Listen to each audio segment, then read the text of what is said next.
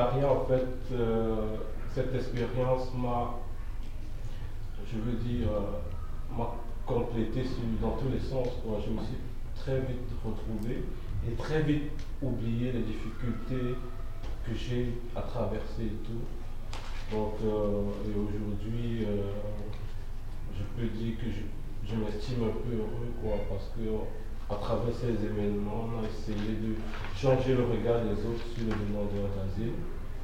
Donc euh, après, j'ai eu la chance d'obtenir mon statut de réfugié et je me suis installé à Liège.